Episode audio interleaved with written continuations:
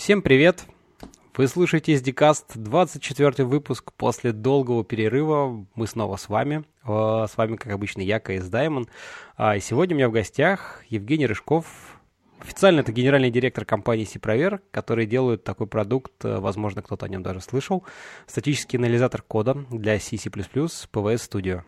Жень, привет. Привет, Константин.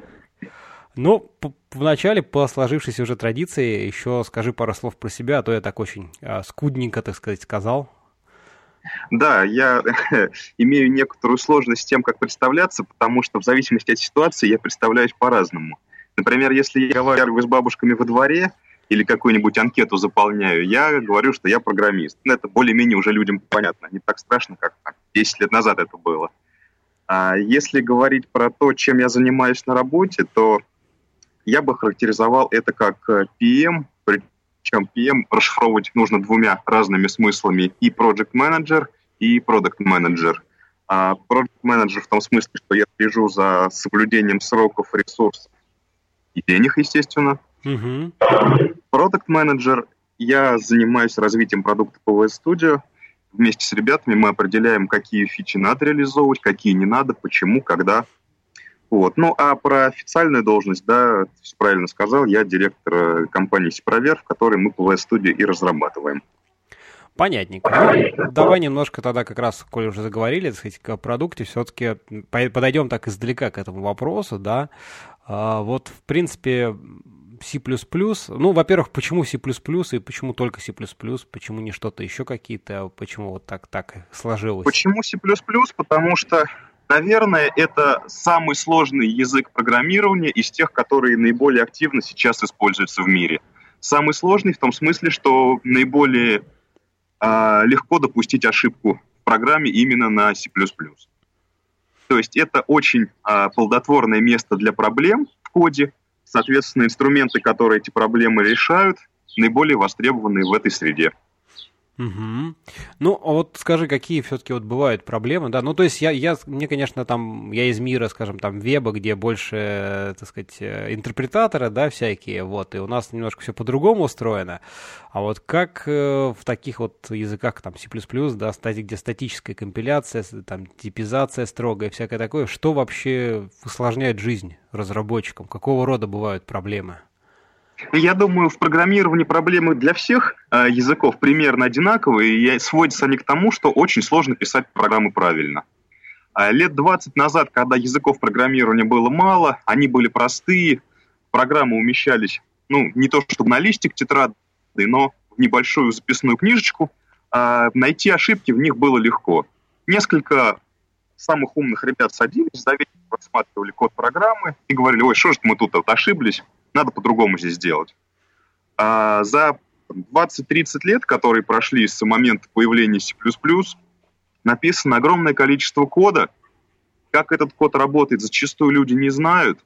Язык развивался очень активно, и C++ сегодня очень мало общего имеет с тем, как его задумывал создатель языка Бьерн Страуструп.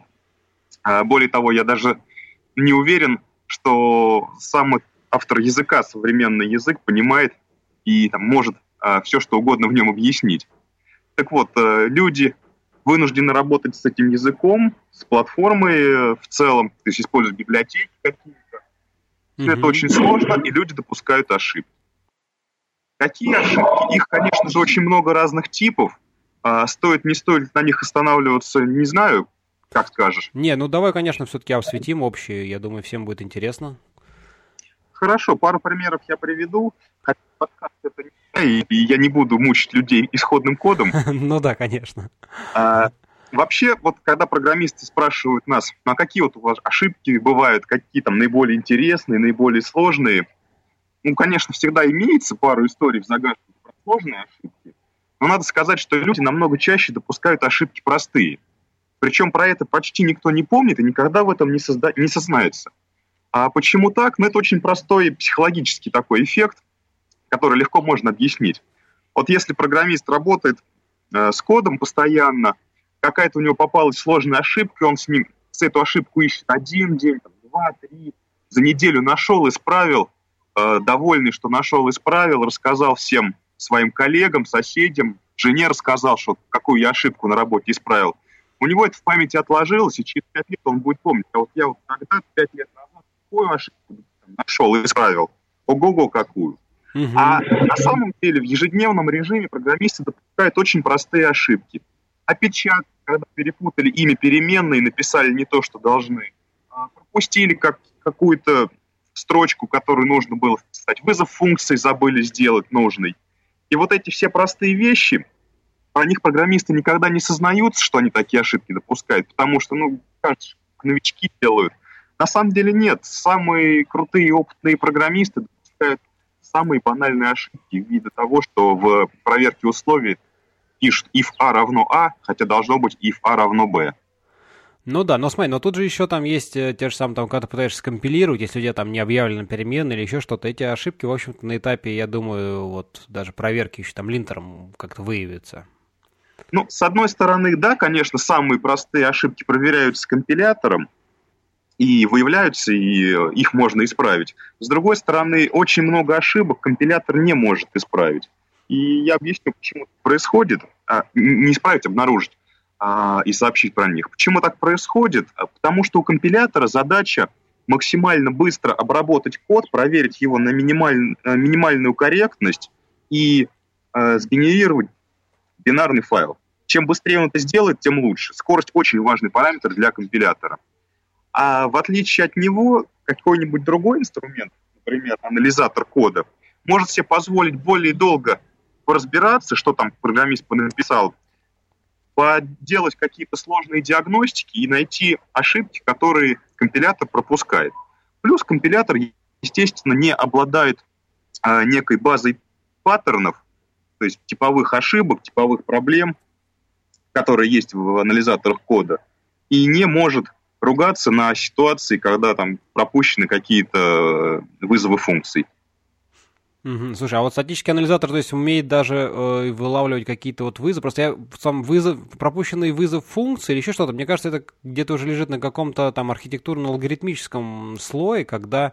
Ну, ну речь есть... идет про простые вещи, типа, если сначала память выделили, то надо потом не забыть ее освободить. А, ну такого вот такого плана. плана. А, я понял. Угу, угу. Понятно, понятно. Естественно, любой анализатор кода это тоже программа тупая, которая без программиста ничего не умеет.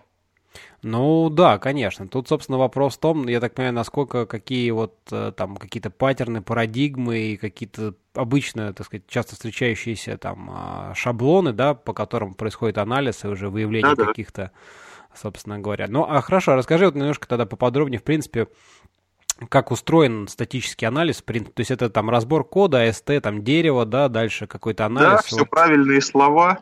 А, анализатор кода берет исходник, текстовый файл, а, строит по нему дерево кода, английский термин Abstract Syntax Tree, AST. А, по этому дереву выполняется проход, и если компилятор должен в этот момент, когда обходит дерево, сгенерировать э, бинарный код – то анализатор смотрит в дереве какие-то паттерны, то есть заранее известные анализатору фрагменты дерева ищет, и если он находит, говорит, что вот здесь вот, наверное, есть какая-то проблема. Очень важно понимать, что анализатор э, это не стопроцентно знающий все инструмент, он говорит лишь про то, что куда, про те места, куда программисту стоит обратить внимание, проверить, возможно, где есть ошибка, но не сто процентов. Не, ну понятно, что да, не сто процентов, но тем не менее какой-то совет и, возможно, так сказать, куда стоит обратить внимание там разработчику и дальше уже самому посмотреть, проанализировать и, и возможно, что-то увидеть. Я правильно же понимаю, да? Да, конечно. Хорошо, а расскажи, вот какого рода, вот поподробнее все-таки бывают ошибки, вот ты уже упоминал там, что там переменные, не ты там ошиб... не те объявленные там используются, ну там а, с выделением памяти, соответственно, что нашли память, в смысле выделили, а потом забыли там почистить, еще что-то. А какого еще вот рода классы просто бывают, интересно? Еще очень интересный пример ошибки, который а, когда мы про него стали рассказывать людям, он очень понравился. Понравился настолько, что мы даже назвали это эффект э, последней строки. Бывают э, фрагменты кода, которые построены по определенным правилам. Ну, например, x равно 0, y равно 0, соответственно, следующая строка будет z равно 0. А если написано x равно 0, y равно 0 и y равно 0, еще раз повторяется, mm-hmm. то вот, скорее всего, последняя переменная должна быть не y, а z. Mm-hmm. А, и таких, как выяснилось, таких ошибок довольно много. А, про это есть статья под названием «Эффект последней строки», и э, как выяснилось, даже не только в программировании такой эффект существует. Например, у альпинистов это называется а, проблема последней мили. Оказывается, альпинисты срываются, как, э, срываются при восхождении на какие-то вершины, когда уже почти добрались до финиша, когда им осталось совсем чуть-чуть, они расслабляются в этот момент, срываются, ну и дальше у них проблемы бывают. Слушай, интересно. Но ну, мы потом, потом обязательно приложим тоже ссылочку на эту статейку, вот, найдем. А, слушай, а расскажи еще вот, так сказать, ну, продукт, вот, э, я так понимаю, вы же не одни, так сказать, да, вообще, как у вас начиналась история, как вот появилась идея создать, то есть, э, это пошло как-то там, когда чего-то не понравилось, понравилось, захотелось чего-то свое, либо как вот это все? Расскажи по, по, по Началось истории. все это тогда, когда мы с моим коллегой Андреем Карповым, а, он технический директор в нашей компании, работали совершенно в другом месте, работали над проектом по миграции э, сложного программного продукта на 64-битную платформу. Программный продукт был, это, во-первых, система моделирования газодинамических процессов, а во-вторых, система визуализации этих процессов. То есть сложная физика, математика, большие объемы данных, и все это дело переносили на 64 бита, которые только-только начали появляться на обычных наших компьютерах. Угу. Перенесли, и поняли, что ничего не работает. Ну, то есть, как выбрали в компиляторе, скомпилировали 64 бита, заскомпилировали, запустили, ничего не работает. Стали разбираться, почему. Оказалось, что компиляторы, когда это была среда а, Visual Studio 2005, соответственно, компилятор оттуда, оказалось, что компиляторы далеко не все проблемы диагностируют. Стали смотреть, какие есть инструменты для диагностирования этих проблем, вообще какие есть проблемы. Стали разбираться. Ну, ну, нашли такой инструмент PC-Lint. Это, скажем так, основоположник статического анализа на персональных компьютерах. Угу. Ему уже открыт этому инструменту. Но оказалось, что он тоже не очень хорошо подходит. И появилась идея очень быстро заработать денег, сделав инструмент, который помогает в миграции на 64-битную платформу. Инструмент мы сделали вместе с Андреем, э, начали его продавать, но оказалось продавать его довольно сложно, потому что люди, это было примерно 2006-2007 год, люди не понимали, какие такие проблемы 64-битной миграции существуют. Ну как, ну компилятор же скажет, если что-то там неправильно по метанных. Вроде скажет, должен сказать. Но вот, оказывается, не говорит. Короче, инструмент сделали, пробовали продавать, не очень-то получалось. А, ну, не получалось не получалось.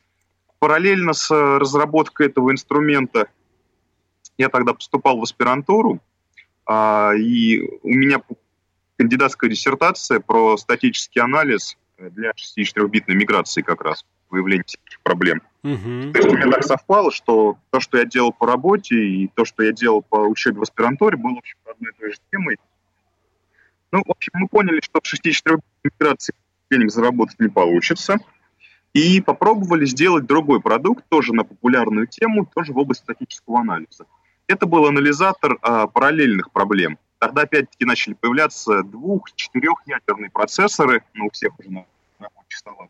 Угу. И этот продукт оказался еще сложнее продавать, по той причине, что параллельное программирование настолько сложное, что люди в него не хотели лезть, соответственно, у них особо не было проблем. То есть, если люди не делают это, то у них нет проблем, им не нужно решение. Вот. Так мы, э, как Моисей по пустыне бродили, но, правда, у, не, у Моисея была цель там, сделать так, чтобы люди забыли какое-то свое прошлое. У нас, к сожалению, цели не было. Мы бродили так, не очень понимая, в какую сторону нам двигаться, э, до тех пор, пока не появилась вот какой идеи. Мы подумали, да, инструменты статического анализа, естественно, были другие, мы просто делали статический анализ для конкретной темы. Орбитная миграция, затем параллельное программирование. Естественно, другие инструменты статического анализа были. А, они решали самый широкий класс э, проблем, то есть диагностировали ну, все подряд. И мы подумали, что для того, чтобы привлечь инструмент, э, привлечь внимание к нашему инструменту, мы сделаем в своем анализаторе несколько правил э, общего типа, которые будут срабатывать ну, практически на любых проектах. Людям это будет интересно, они будут скачивать инструмент, который делает анализ общего назначения, заодно узнавать про наши специализированные анализаторы и покупать их. Мы сделали несколько, может быть, десятков таких правил, выпустили первую бета-версию. На удивление она пошла хорошо. Нам стали писать люди, что классные диагностики вы сделали, мы находим ошибок. Это продолжалось несколько недель до тех пор, пока нам не написал один пользователь следующее письмо, что у вас очень классные диагностики, эти вот общего назначения, все в них здорово, у меня столько ошибок нашло, которые сто лет в программе жили. Вот. А, покупать я ваш инструмент не буду по той причине, что не 64-битный анализ, не параллельные ошибки мне не интересны. Угу.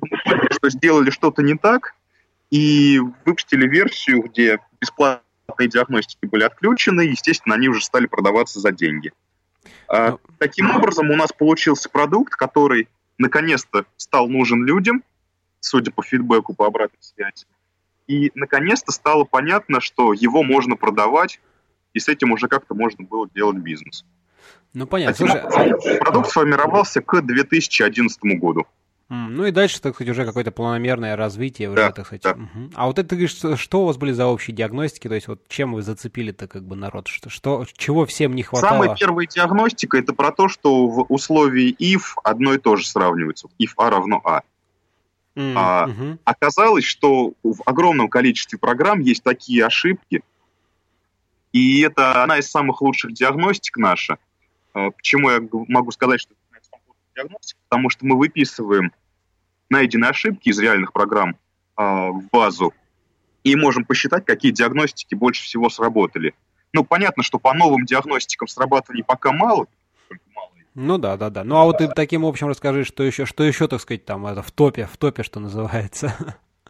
А, очень много ошибок такого плана, что, скажем, не в том месте запятая поставлена. А, возможно, не все знают, плюс плюс есть оператор запятая, и можно написать выражение А, запятая Б. А, выражение вычисляется это определенным образом, там, по правилам языка программирования. Эти правила уже люди не все знают, и когда а, программист, например, работает на одном языке, потом ему на какое-то время нужно переключиться на C++, он по ошибке использует запятую, думает, что она будет работать так же, как в его старом языке, новом она работает по-другому, ошибка, проблема.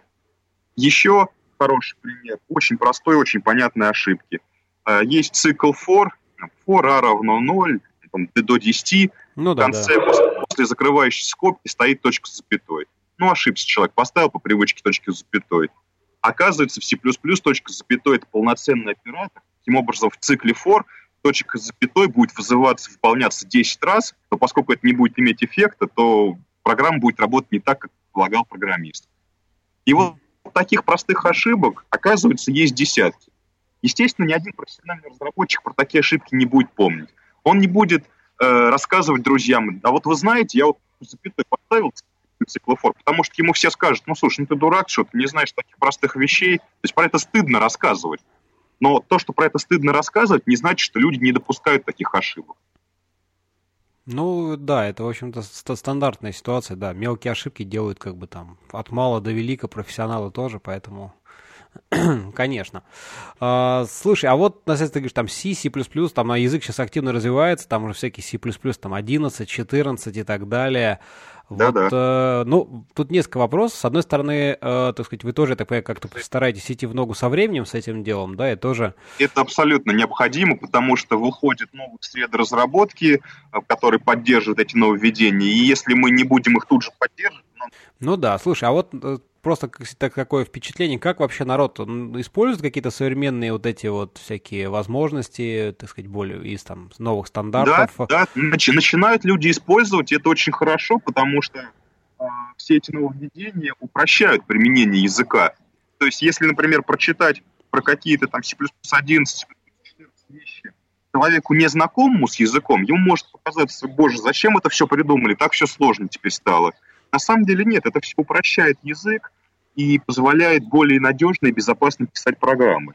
Слушай, Другой... но оно, оно не добавляет, вот, соответственно, ну, то есть вот это всякие там, и в том числе синтаксический какой-то шаг, сахар, да, там новые конструкции какие-то, обороты, они не добавляют, вот, собственно, возможности для большего количества там ошибок где-то, соответственно? Нет, вот. они сокращают количество ошибок. А, все, все же они, они как бы упрощают немножко, да? Да, потому что комитет, э, который работает по языку это, видимо, очень умные ребята, которые просто так в язык, не добавляют ничего, и то, что они добавляют, почти всегда бывает по делу. Угу. Ну что ж, это, это хорошо. А, слушай, ну а вот еще интересно, там какие-то особенности там связанные там с C++, если там классы, вот ООП, вот всякие эти вещи, там тоже какие-то, соответственно, много интересного приходится анализировать, какого рода там бывают ошибки тоже. Да, такие вещи, конечно же, есть. А, есть тоже на них диагностики. Например, можно привести такую ситуацию. А, есть виртуальные функции. В базовом классе объявлена виртуальная функция, принимает какой-то параметр, например, int. И в классе, а, в классе потомки есть виртуальная функция, тоже принимает параметр int. Соответственно, все правильно, работает, все хорошо. Однако в базовом классе, например, со временем изменилось э, описание, объявление функции, и параметр был 32-битный int, а стал, например, 64-битный. А в классе потомки никто не поменял а, параметр функции. Соответственно, функция перестала быть виртуальной, и теперь уже вызывается не функция из класса потомка, а функция из базового класса. Ну, можно сказать, наверное, таких ошибок почти не бывает, или это очень редкий случай. Но то, что я описал, это пример функции WinHelp, э, стандартная WinAPI-функция, которая вызывала справочную систему в любом Windows-приложении. Угу. Это, эта ошибка была при переходе на 64-битную систему. Угу. Понятно. Uh, слушай, ну а вот как тебе в целом, так сказать, там C++ 11, C++ 14, просто интересно, так сказать, э, твое отношение вот с точки зрения, поскольку приходится писать всякий анализ, как вообще, куда движется язык, как тебе кажется? И... Язык движется в сторону упрощения, э, становится проще его применять, удобнее, меньше люди допускают ошибок, то есть э, движение языка очень правильное, и жалко, что 10 лет с 2000 до 2010 года были, были фактически потеряны. То есть последнее знаковое изменение языка это был стандарт C++ 98. С mm-hmm. 98 года никаких изменений не было. Был формальный стандарт в 2003 еще, но он почти ничем не отличался. А, и вот C++ 11 это фактически первое существенное изменение. Почему так долго ничего не происходило. Ну, наверное, были надежды на Java, на C-Sharp, на какие-то еще новые вещи, что вот они придут, C++ победят, и все перепишут программу на C++. Э, к 2010 году люди, видимо, поняли, что C++ никуда не девается, и пришлось давать новую жизнь языку, э, новое поколение программистов на нем работать, соответственно, развивать язык. Тут важен, важен вот какой момент не забывать, несмотря на то, что один позволяет писать проще, безопаснее, удобнее, написано огромное количество кода, которое нужно поддерживать, так что нельзя сказать, что это панацея. Ну да, тут вопрос в том, что еще, конечно же, сказать, много кода уже legacy, что называется, да, а, да написано, да. и вот так взять его там, то есть там не, не то, что там человека часы, там, там годы часы, там годы там просто разработки.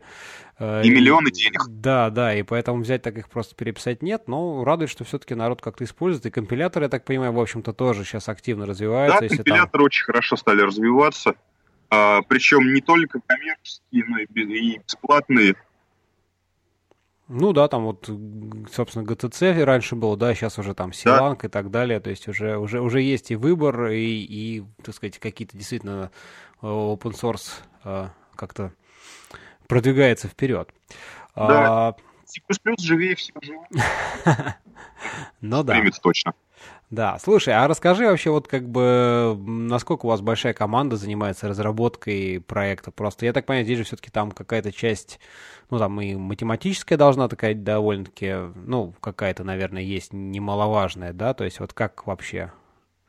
А у нас в компании 10 человек. А изначально продукт был сделан, как я говорил, мной, Андреем и еще некоторыми ребятами, Андреем Карповым, еще некоторыми ребятами, которых уже с нами нет по разным причинам.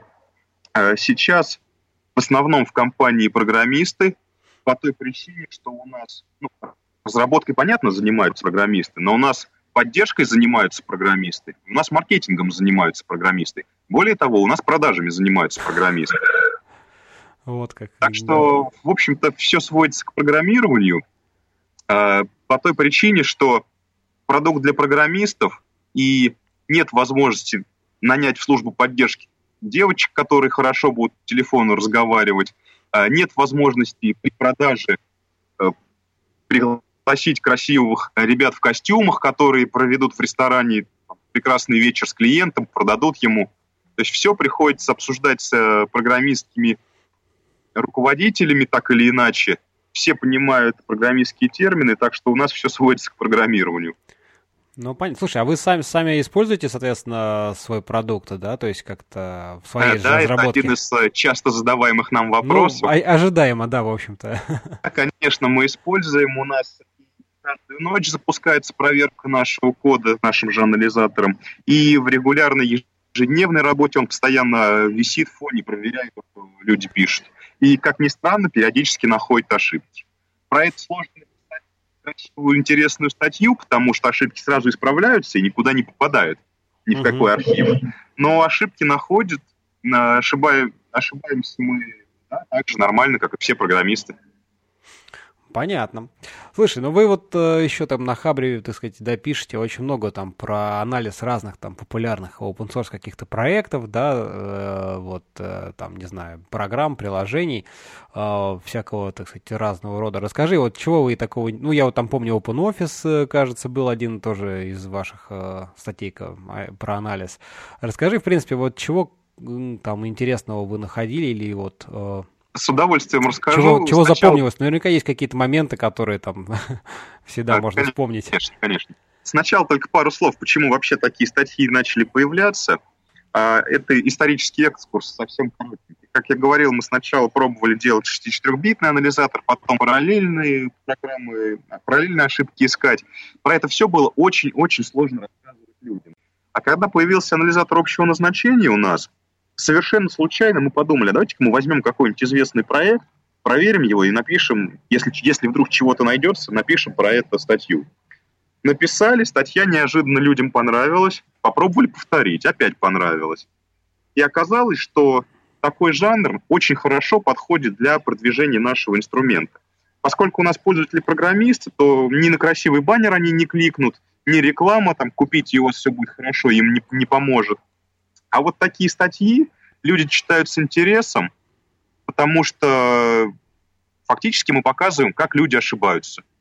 И это всегда вызывает интерес, живой отклик. То есть мы не говорим «покупайте Studio», мы говорим просто, что мы нашли такие-то ошибки в таком-то проекте, если хотите, проверьте свой проект. Ну, это, это, это, это, знаешь, это как в смысле, так сказать, наоборот, э, идея заставить людей задуматься о том, что вот можно анализировать, и что бывают проблемы, что не думайте, что вы, так сказать, настолько крутые, и у вас идеальный да, код. Да, да. Скорее так. А, возвращаясь к изначальному вопросу про то, что бывает в проектах, э, недавно Андрей был на конференции PH Days, э, Positive Hack Days, где я рассказывал про наш опыт проверки open source проектов, э, и он сформулировал, ну, как он это назвал, семь грехов программистов, или семь интересных наблюдений, что вообще бывает в программах, как люди ошибаются. Mm-hmm. В первом месте, естественно, э, очень часто программисты говорят, это компилятор.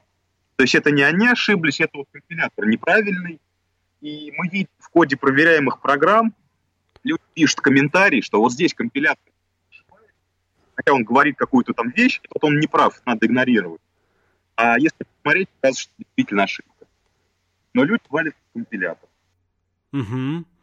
А второй интересный пример – это археологические слои ну, или кольца у деревьев.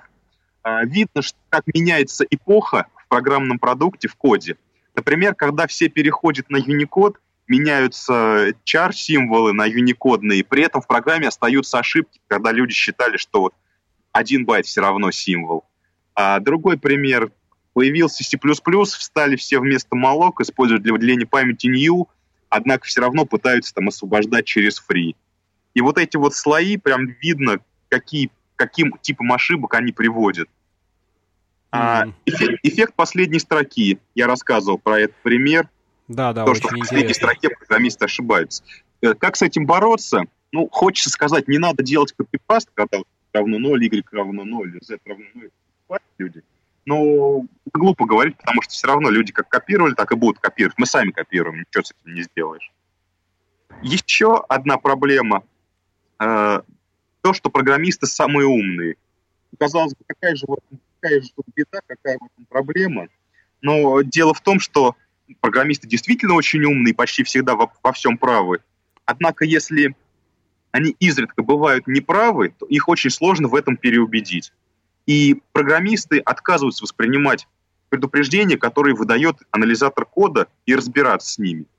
Мы очень часто видим в поддержке, нам люди пишут, что вот ваш анализатор выдает ложное срабатывание. Он вот на вот этот код говорит вот таким-то сообщением, а он не прав.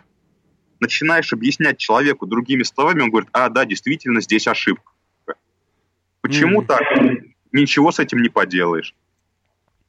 А еще осталось пару интересных примеров, какие бывают проблемы в проектах наших проверяемых. Очень много уделяется внимание вопросам безопасности в том смысле, что вот есть специальные проекты, которые про безопасность думают, про то, как пароли сделать, чтобы не утекли. Однако безопасность очень сложно проверить, протестировать, и куча ошибок на самом деле с этим связанных. Например, э, есть функция, которая работает с паролями. Что-то там проверила, доступ дала. В конце этой функции буфер для паролей обнуляют э, ноликами для того, чтобы пароли нигде не остались в памяти. Все хорошо, все по, по науке. Однако компилятор видит, что этот буфер дальше не используется и выбрасывает вызов функции memset, которая вызывает обнуление. Потому что, ну, если буфер больше не нужен, то тут можно оптимизировать и, значит, выкинуть эту функцию. Ну да, пометить просто... Ага. Да, как с этим бороться? Использовать специальные функции, но про это нужно знать. И тут мы приходим к шестой проблеме. А, Все знать нельзя, а программисты с этим часто бывают не согласны. Ну, то есть, если человек 10 лет успешно разрабатывает программы, зарабатывает много денег своим трудом, он понимает, что он крутой программист, состоявшийся, он все знает. К сожалению, не все. А, нужно применять какие-то инструменты типа анализаторов кода, потому что они знают то, чего программист не знает. Ну вот пример с мемсетом, который выбрасывается из функции, тот самый вариант, когда программист не знает, а инструмент знает. Угу. Есть, есть другие ошибки, которые, про которые программисты даже опытные не знают.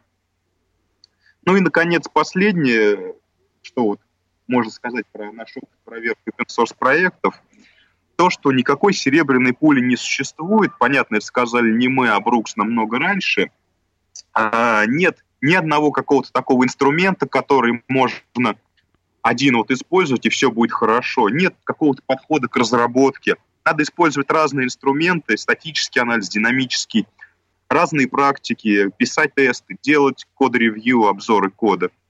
И у всех вот этих э, методологий или подходов есть достоинства и недостатки, про это нужно знать, нужно это все учитывать. Да, согласен с тобой, хорошее такое завершение. Вот, кстати, в одной из статей там а, понравилось мне, знаешь, даже записал а, изречение Дэйва там Ревела, что чем больше я применяю статический анализ на своем коде, тем больше недоумеваю, как компьютеры вообще запускаются. Да-да-да, есть такое. А, ясненько. Слушай, ну а может быть какие-то еще там вот количественные, какие-то качественные метрики вот там по анализу, то есть как, насколько там, я не знаю, как, как там количество ошибок на, на, на количество строк кода, какие-то такие вот. А, вообще мы поскольку проверяем разные проекты, то всегда видно, какой проект хороший, какой плохой. Плотность ошибок бывает разная. Угу. То есть есть в любом проекте. Если мы возьмем работу, лабораторную работу студента, в ней будут ошибки. Если мы возьмем мега качественный код э, Google Chrome, браузер от Google, в нем тоже будут ошибки. Я почему говорю про Google Chrome? А, это один из наиболее качественных проектов, которые мы проверяли. У нас написано, если не ошибаюсь, три уже статьи про ошибки в Google Chrome. Ну, мы с каким-то интервалом выкачиваем mm-hmm. проверяем.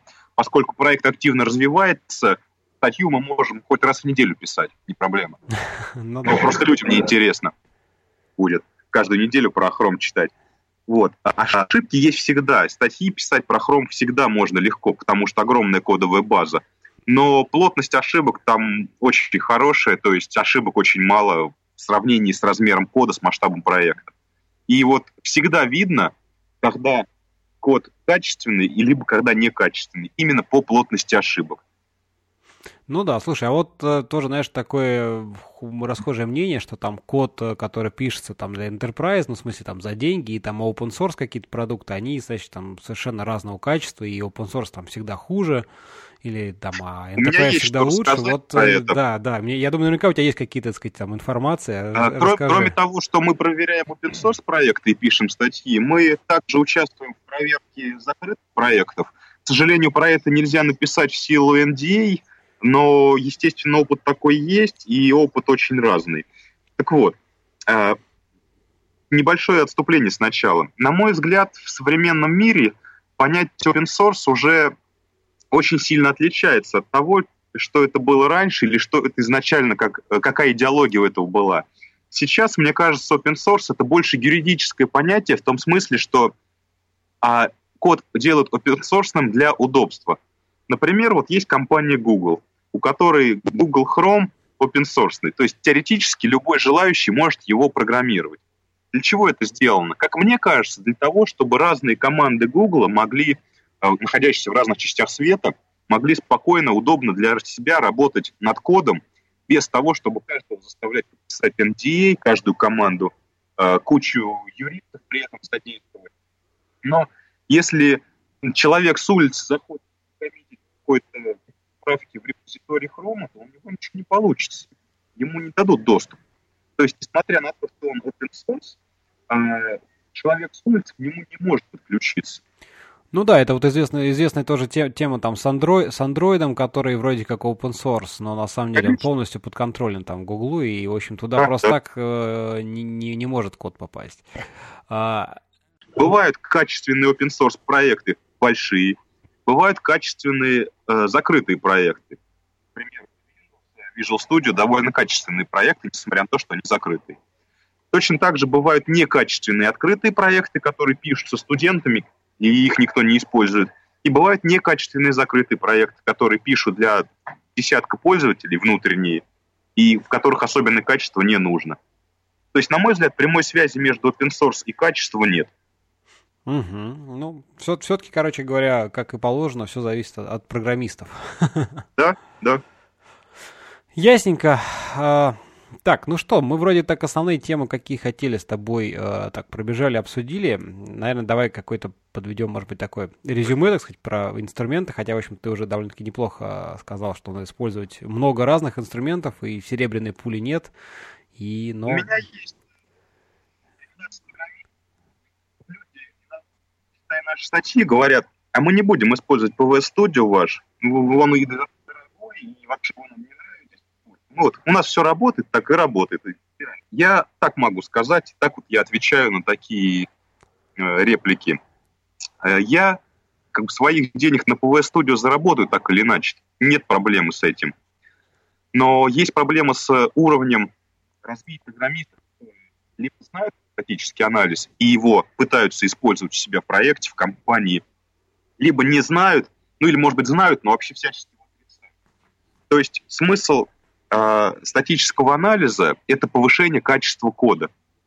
Если программист заинтересован в том, чтобы в его проекте код был качественный, он должен внедрить какой-то инструмент, неважно, PV Studio, там, платный, бесплатный, внедрить какой-то инструмент, убедить начальника, что это нужно, что это лучше – и тем самым повысив э, свой уровень профессиональный как разработчика, то, что он знает про такой инструмент, про такие методологии. Uh-huh. То есть статический анализ нужен не, нужно внедрять не для того, я или кто-то из нашей команды заработал побольше денег, а для того, чтобы рос профессиональный уровень разработчиков, чтобы они могли на собеседовании рассказывать другим, что вот есть статический анализ, мы применяем в проекте, и это нам позволяет меньше делать ошибок. Ну, да, согласен, согласен, все, все, все так. А, что ж, э, Жень, спасибо большое, что пришел в гости. Вот, было, как минимум, мне довольно-таки интересно услышать и разные какие-то такие подробности. Вот, и интересная история с этим связана. А, так что, надеюсь, надеюсь, нашим слушателям тоже будет интересно. И до новых встреч. Счастливо. Всем счастливо. Пока-пока.